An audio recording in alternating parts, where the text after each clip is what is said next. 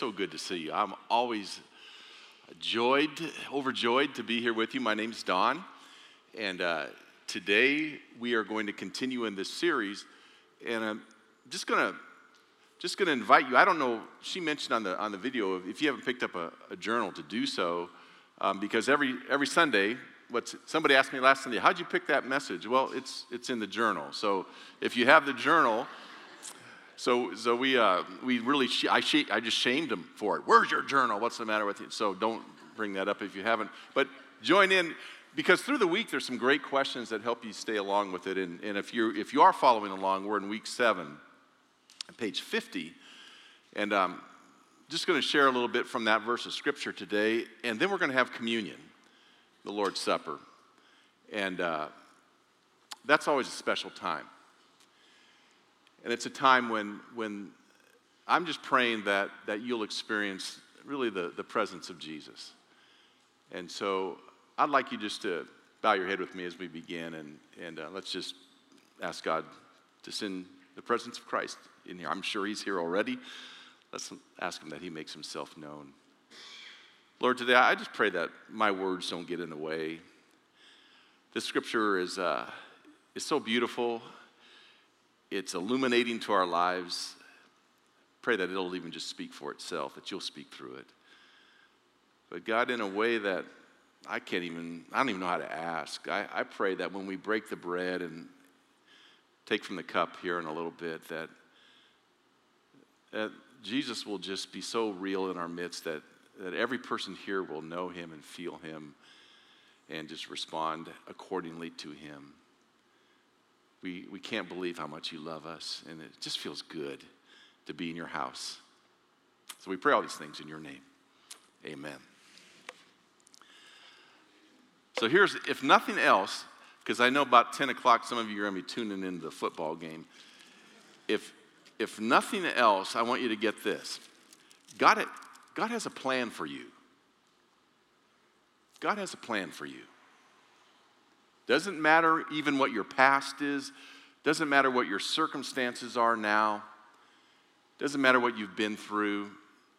He, he has a plan for you.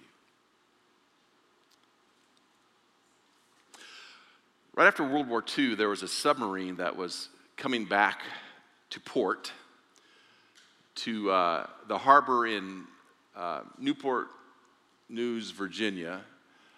And uh, this submarine had been through the war. It's survived all the battles and everything that it needed to survive. And as it pulled into this harbor, it sunk to the bottom in this, in this safety harbor in Virginia. Well, immediately the Coast Guard sent divers out to try to assess the damage, find, figure out what's going on, and try to recognize what they need to do to salvage the lives that are there. And as the divers were swimming around the submarine, it was a very distinctive Morse code tapping coming on the side of the, of the submarine that just continued to tap, and it was asking this question Is there hope? Is there hope? Is there hope? And I can't help but think of that, that story of these sailors down, probably in the dark, the bottom of the ocean in the harbor, wondering what's going on, wondering what their future is, if there is a future and just tapping out is there hope. I don't know about you, but it seems to me that we're in a time in our life, in our nation, maybe, I guess, probably in the whole world, where that question just becomes very, very pertinent. That there's this, this wondering about what's going on and God, where are you and what are you doing and why am I going through this? Why are we going through this? Maybe even as a church, you're asking that question as you go through this transition time. You're probably asking two questions How come we have him up here again? And when do we get somebody that's a little bit younger? You're not going to get anybody better looking, but maybe a little bit younger. Where are you? God, what's going on? Is there hope? Is there hope? The scripture that we're dealing with today deals with that. It's in Jeremiah, the 29th chapter. You know it, probably. If you've been in church at all, you know it. You may have a coffee cup with this or a t shirt. Some of you may even have it tattooed somewhere. Jeremiah 29 11 says, For I know the plans I have for you, declares the Lord. Plans to prosper you, not to harm you, plans to give you a hope and a future. That right there ought to just make you go, ah, okay. I know, the Lord says, I know the plans for you, and I have them. They're not for your calamity, they're for your welfare. They're not to harm you, they're for your good. Doesn't matter your circumstances now, you have a future, you have a tomorrow, you have a hope. Is there hope? God would say, Yeah, absolutely. To Give you a little context of where we are in Jeremiah. If you remember, this whole section is called the exile. That means the, the Jews, uh, the kingdom of, of Israel has split in two, and the northern kingdom has been decimated. The southern kingdom had a guy named Nebuchadnezzar and Babylon come and take as many people as they could of the Israelites, the Jews, into Babylon and, and hold them into captivity. So it's called the exile, it's called the Babylonian captivity. It's what all these, these minor prophets and major prophets are dealing with during this time. And they are there not knowing when they're going to get to come home, what the future is, and they're probably tapping out, even though Morse code's not available in those days. Is there hope? Verse 4 of that 29th chapter is an interesting verse. We have a tendency just to ride right over. It says, This is what the Lord Almighty, the God of Israel, says to all those I carried into exile from Jerusalem to Babylon. Here's what the Lord says to all those in captivity, but here's the caveat that I carried into exile. I mean, every time we talk about the exile, we talk about Nebuchadnezzar, Babylon, the bad guys come in and take, and all of a sudden, here's God saying, uh, I did that. I carried them into exile. I took them from Jerusalem to Babylon. Now, Jerusalem, as you know, back in, in, the, in, the, in the day of David and Solomon, they had this huge temple that they built, and they believed God resided in that temple. There was a Holy of Holies that he lived behind, and you couldn't even go back there. If you went back there, a priest would go back there every now and again. They would tie a rope around his, his leg because if, if God didn't think things were shaping up with him like the, it, he would be zapped and they'd have to pull him out without anybody. It, it was where God lived. And now God takes them from this place. The problem was, even though they recognized and they worshiped God in the temple, the crazy thing was they started to drift more and more away from God. Maybe they showed up on Sabbath to, to recognize that there was a God, but because of all these influences coming around from all over the world, they started to chase after other gods. They started to drift into worshiping idols and to bringing idols into their life. And before long, they were starting to fall apart and separate from the very presence of God that they, that they cherished so much. And it's like God saying, okay, you want to see what it's like to drift? Let me just take you to the end. Let me take you to Babylon. Babylon is, is where you don't want to be if you're a believer in God. We get introduced to Babylon in Genesis when there's this thing called the Tower of Babel. You remember that story? If you don't, you need to read it. I'm not going to tell you about it. The Tower of Babel. It goes all the way through the Old Testament. There's not mentioned much in the New Testament until you come to Revelation. And then it's mentioned again in the book of Revelation. Everywhere that you see Babylon, it always points to this, this pagan nation that's evil, that's idolatrous, and the antithesis of God. Whatever God wants, they're doing the opposite. Whatever God's people are trying to accomplish, they're trying to halt it. Whatever, whatever worship we would give to God, they have an alternative with their culture of idols and other gods. And God says, You want to drift from me? Let me just tell you what it's like to try to serve me in a culture where it's completely pagan and anti God. Now, the interesting thing that happens, the, the little thread of, of, of hope that comes in, and one of the greatest truths are they thought in Jerusalem that they had to go to the temple to be with God, that God was there waiting for them and they had to go. But now all of a sudden they start to learn that even in the farthest away land, God follows them. They start to understand what this relentless love of God is all about. That God, even though He takes them in through some hardships and through exile, He doesn't leave them. And they're going to find Him in the circumstances that are so dark and so desperate and so, so much full of despair and lack of hope. And God says, I, I brought you there for a, a reason. A reason. That maybe in this darker time of your life, you're going to actually learn some things that you never learned at any other time. I, I love this in that I don't know about you, I, I've been in dark times. I, and this, this verse is a, a bright light of hope and future and faith. It's this, it's a spotlight, but it's not like it's this bright light in a bright chapter of hope. This is a dark chapter. It's dark. It's, it's desperate. And not only is it a dark chapter with a bright verse, it's a dark chapter in a dark book. Jeremiah is heavy. It's dark. It, like if you're feeling a little down and discouraged, don't start reading Jeremiah for your devotions. You're, you're going to want to just go jump off a bridge somewhere. I mean, it's just dark, it's dreary, it's discouraging. But what it reminds me is no matter how dark it might get in my life or your life, no matter what this chapter may look like, or you may say, chapter nothing, you can go back.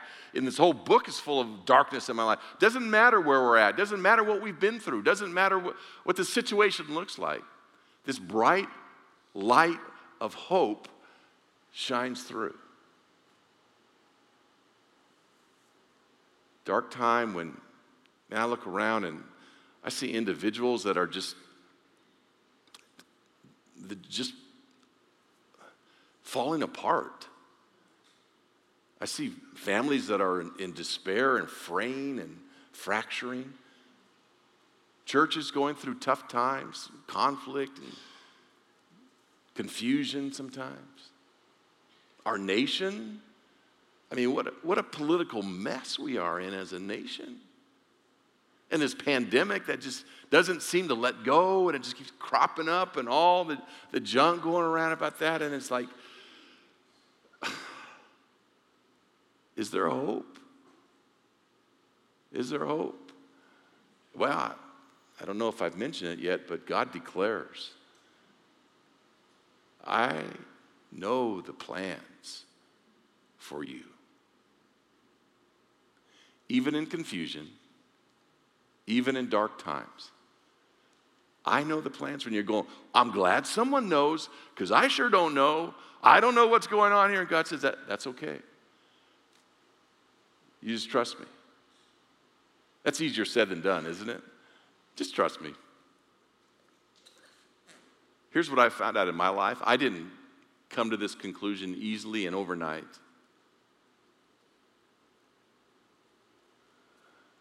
Some of the greatest lessons that we learn in life are in the dark times. Some of the greatest lessons we learn in life are in the dark times. There's probably top three things that we need to, to know and understand as believers in God, as followers of Jesus. I mean, the number one thing that we need to understand is definitely that we come to Jesus by faith. You know, he, he saves us of our sins. He, he buys a place in eternity for us. He, he makes a difference in our life. That, that's all grace through faith. That's probably the, easily the number one thing that we need to know. I think a second, at least second or third, somewhere in there, is this whole thing of the sovereignty of God. That when God says, I know the plans I have for you. That not only does He know the plans He has for us, He has the plans He knows of us. He's sovereign, He's in control, He's trustworthy. It doesn't matter how dark it might be, He still has a future and a hope for us. It doesn't matter what our past was. Israel's past was not good, but He still has a future and a hope for them and for us. It's the most difficult thing, but it, if you can turn it, it makes such a huge difference in our life. Because if we start with life and we try to let our interpretation of life determine our God, we get very confused. We'll get discouraged. We'll get stuck. We'll get angry. We'll get bitter. But if we start with our God and let God interpret life, all of a sudden, even when we don't see the end, we can trust because we recognize that there's a God who is in control and who loves us and who knows something even though we don't know it. You may not be able to get to the full extent of the sovereignty of God. I'm not sure I'm even there. I don't know that if how everything can be controlled by him. I, I, I've just come to this conclusion. He knows more than me. And he probably knows more than you. And that's good enough for me to trust. He knows more. Uh, one of the prophets in the Bible says, you could, you could take the world, God holds the world in the span of his hand. Now, the span is your little pinky to your thumb. It's an anthropomorphic term. It's not something that, you know, take literally, but just get a glimpse of how big God is. He holds creation in the span of his hand, one hand, not two hands, not propping a hand up, not bracing himself, in one hand. That's how big he is. He's bigger than creation. And as you read through the New Testament, Jesus tells us not only is he that big and that capable, even when a sparrow falls, he takes notice.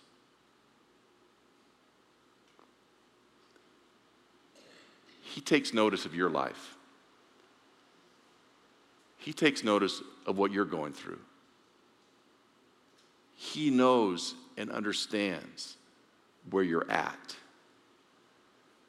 And oh, yeah, He knows the plan for you. Not for calamity, not for heartache, not for bad, but for good, to prosper you to give you a tomorrow. What's hope all about? Hope is, is when, you, when you can look to the future with anticipation.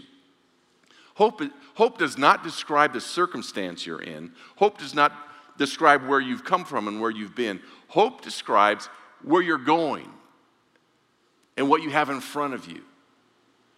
Hope gives us this joyful anticipation that no matter what it's like today, it's going to be different tomorrow. And God says, You can have that hope because I have a plan.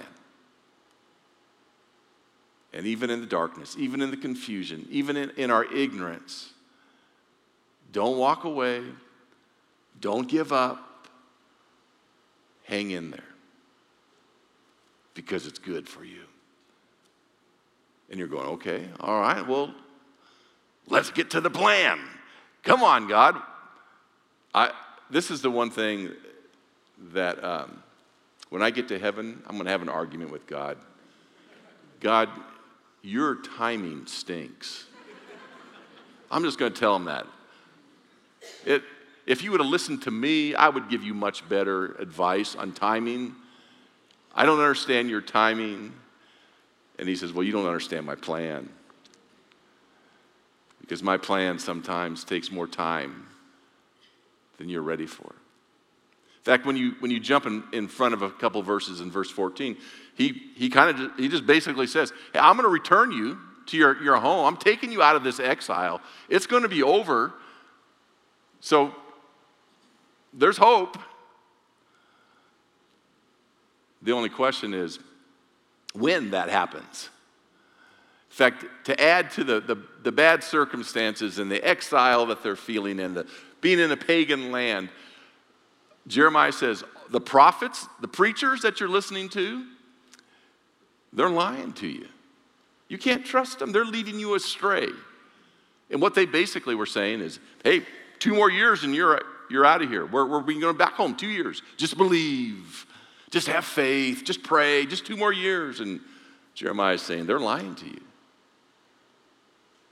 And when you are searching for hope, you'll hang on to anything. And sometimes we hang on to false hope of people that give us these pie in the sky things of, you know, it, just do this, just do this, just plug this in, just pray this way, and, it's going to be all over. And we don't know God's timing. So, what do we do? From the point that we're here to when God's promises and future comes to fruition. In verse 5, he addresses that. He says, Okay, you're going to be here for a while. Basically, by saying this, you're going to be here for a while.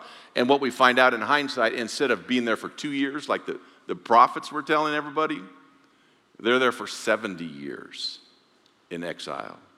What do I do during that time?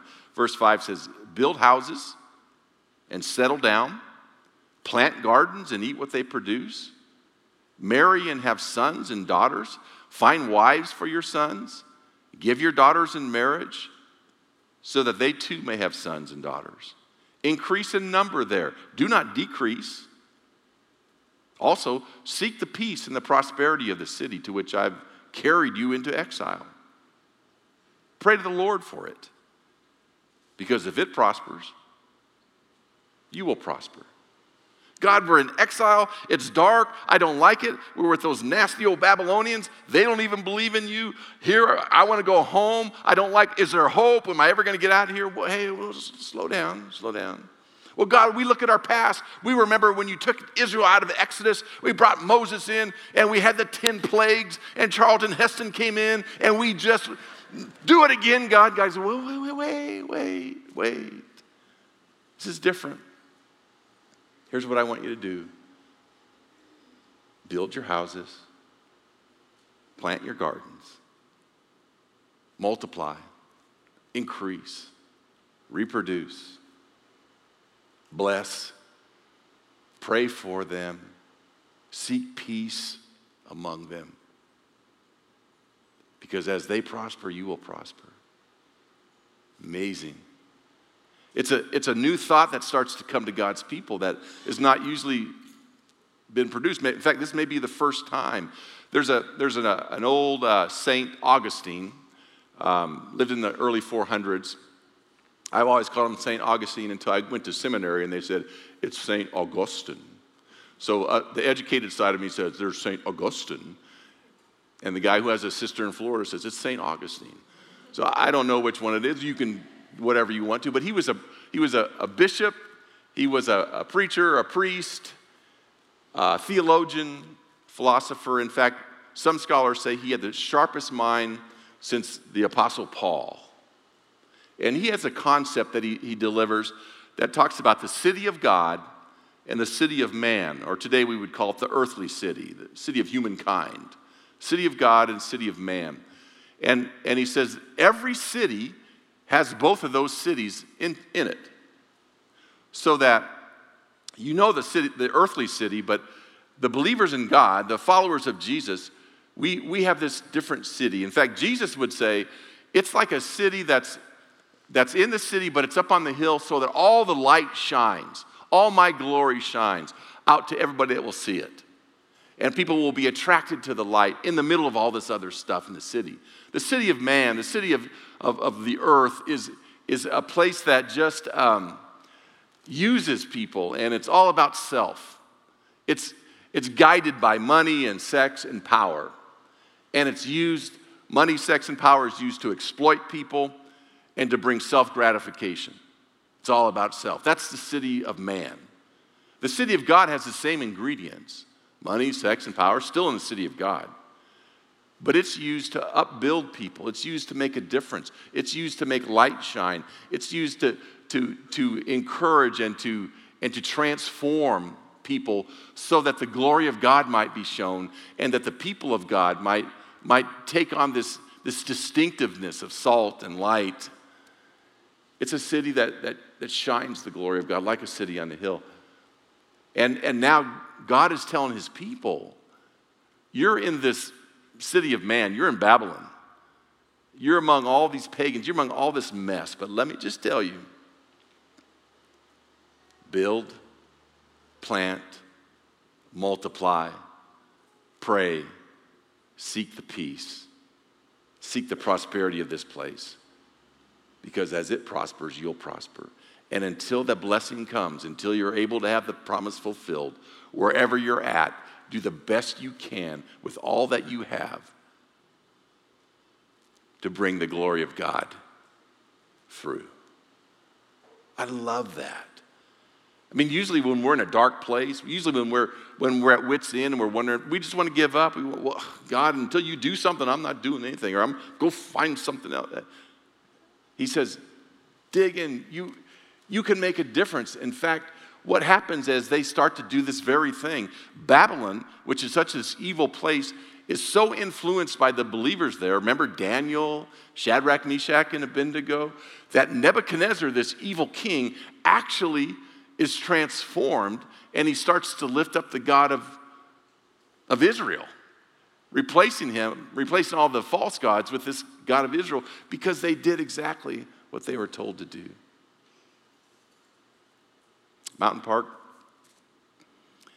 you're in a transition. Some of you would describe it as dark, some of you would describe it at least as confusing, uncertain, easily. Timing is different. God's timing and your timing and your agenda and it, I, I can't. I don't. I just can't explain. I don't know. I don't know that stuff. I don't know what His timing is. I do know the promises. Well, I do know who knows the promises for you.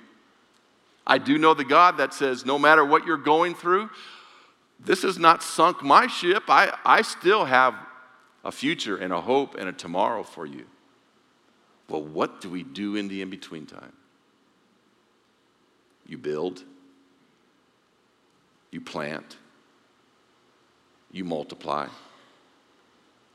you serve, you pray, you seek the peace, you do everything you can possibly do to make this place the best place possible. While you're waiting for the blessing, be a blessing. While you're waiting for the promise, do what you can do to prepare through blessing the place. Because there's going to come a time when you're going to look back and you're going to say, God had this. God knew what he was doing. This is awesome.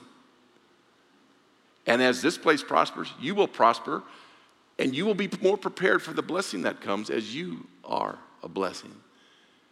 In uncertain times, you can learn lessons as a church you'll never learn at any other time in uncertain times, you are needed here to plant, to build, to multiply, to invite, to pray, to seek the peace, to prosper. And then, he just says something you maybe never heard before in verse 11. He says, I know the plans, declares the Lord for you. I know the plans I have for you. And he follows in verse 12 with this.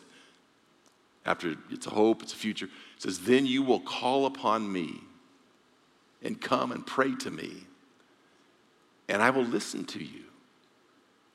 You will seek me and find me when you seek me with all your heart.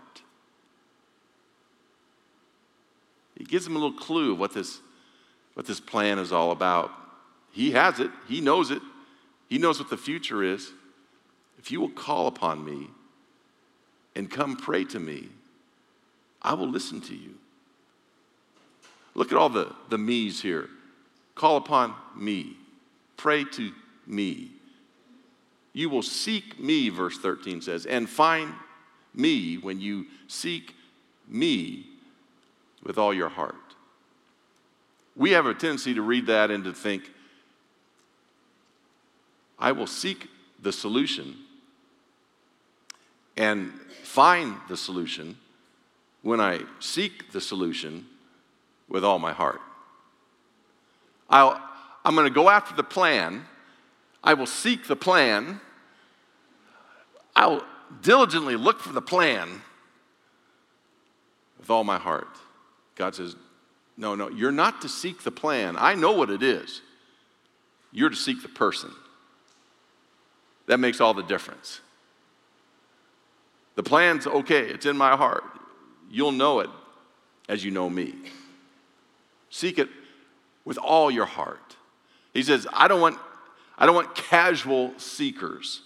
I don't want people that are kind of half in and half out. I don't want half time Christians looking for a full time God. Seek me with all your heart, and you'll find me. Call on me, I'll answer, and then I'm going to bring you back. Verse 14 says, I, I'm going to take you back when that all happens. We just want to skip over that process and take me back right now. Take us back. Give us the plan. Give us the promise. Get us out of here. And that's just who we are as people. A number of years ago, I went on, on a spiritual retreat with a, a friend of mine, one of the leaders in our church, and we went, there's a hermitage uh, up almost to Black Canyon City off of I 17. It's a Catholic owned place, and you can go and I don't know if it's still, I think it's still there, but you can stay for free.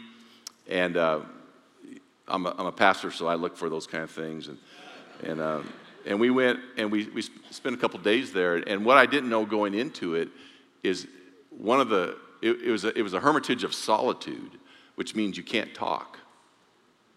Can't, can't talk, which I'm like, okay, this is different. And so we went to our different little, little cabins that we had, and you go in there and they said you can't talk, but there's a little list of what to do. And the first one was lay down and take a nap. I got that down, and it was wonderful. It's quiet. Just took a nap, and I started reading through. The, they had scriptures that directed you, and and uh, and then it was like don't talk, which was fine for the morning, and then um, in the afternoon, don't talk, and then the night, don't talk. And it's like, I'm, I'm looking around and making sure none of the nuns are watching me, and I go, hey! You know, kind of expecting them to just come up and slap my hand or something, they, and they didn't. And uh, the next morning, they said, We have communion. If you, you're welcome to come if you want to take communion. And so I did. My friend and I did. They said, The priest isn't here. I, am not familiar with the Catholic Church, but the nuns could only serve the bread, they couldn't serve the cup. And but one of the, one of the, the nuns got up and, and gave a devotion. And I'm, I'm not expecting much, but I just want to tell you, she knocked my socks off with her devotion. I had tears coming down my, my cheeks. I couldn't believe what I was hearing. And she just centered on the, on the, the presence of Jesus on the cross and she said, You know, usually when we take communion, we, we, we talk about what, what he's done for us. And, and, and we recognize his suffering and we, we want to worship him. But, he go, but she goes, Do you know this? That all that suffering was because he was entering into your suffering. He was meeting you at your point of need, that nothing you're going through, Nothing of the pain, the confusion, the heartache, nothing is, is unknown to him. He's not off in the distance somewhere. He enters that suffering, he enters with you. And on the cross, he meets you at the point of your deepest pain and your great brokenness. And the things I was going through, I just start crying. And afterwards, I just sat there and tears in my eye. And she came up and started talking to me and introduced herself. I said, I'm a pastor. And um, I said, I don't usually cry, but I was touched this morning. I, I was just like, I've, I've never heard, and I, I can't even do justice to what, how she, how she described the whole thing. And, and she goes, Where are you a pastor at? And I told her, and You're a Protestant. I said, Yeah. She said, Oh, Oh, you Protestants. Whenever you talk about Easter and the crucifixion. You want to jump right to the resurrection. You want to just get right into the. He's on the cross. He'd suffered a little bit for it. Then let's talk about the resurrection. She said, You're missing so much. There's so much to be learned in the crucifixion. There's so much to learn when you recognize his humiliation and his suffering and his pain. Don, she said, I pray you'll just camp out for a while at the crucifixion. Wow. I went back and didn't want to talk. I just wanted the crucified Lord to reveal himself to me. And he did, and he does. Because nobody was more exiled than him. Nobody was more humiliated than him. No one took a, a bigger drop in status. Not Israel going to Babylon, not in the darkness and the confusion. And on the cross, to the point where he would cry out, My God, my God, why have you forsaken me? Why am I going through this? What's going on? And he, he at that place, I, I can't, I can't meet Jesus in a lot of places. I can meet him right there. More so, he meets me right there. And when you look at the deliverance, when you look at the promise, all of a sudden you start to realize that God's saying, I am both. I am your redeemer and I am your treasure. I am the one that will get you out of exile, and I am the promise that comes when you're out. We read this scripture and we put financial goals on it, we put health goals on it, we put blessings and promises. You want to know the vision? You want to know the plan? You want to know the purpose? You want to know the future? It's Jesus Christ and Christ alone. Israel, hang on because the Savior's coming. Mountain Park, hang on. The Savior's here. And when all of a sudden you realize your Redeemer and your treasure is one and the same person, it revolutionizes your life. Because whatever that future looks like, it looks like Jesus in you, with you, for you. Not to hurt you, not to harm you, not to give you calamity, but to give you purpose and a tomorrow and hope. We're going to sing a song here. The worship team is going to come out. Hopefully, you received a communion cup and some bread just on top of that cup. And as they sing, just hold on to this for a minute and we'll take a break in the middle of the song. But the song is basically about giving our life to Him. Let's, let's do that. that. And that's surrender. That's, that's turning our eyes to Jesus. That's, that's giving Him number one place in our life. And in doing so, let His presence just fill your heart. If you're in a dark spot, if you're in, if you're in a confused state, if you're if you're feeling the pain of whatever life might bring, Jesus will meet you right there. He doesn't ask you to come up to his point, He meets you right there in your brokenness, in your exile. Let's sing. Let me stand together as we sing this song.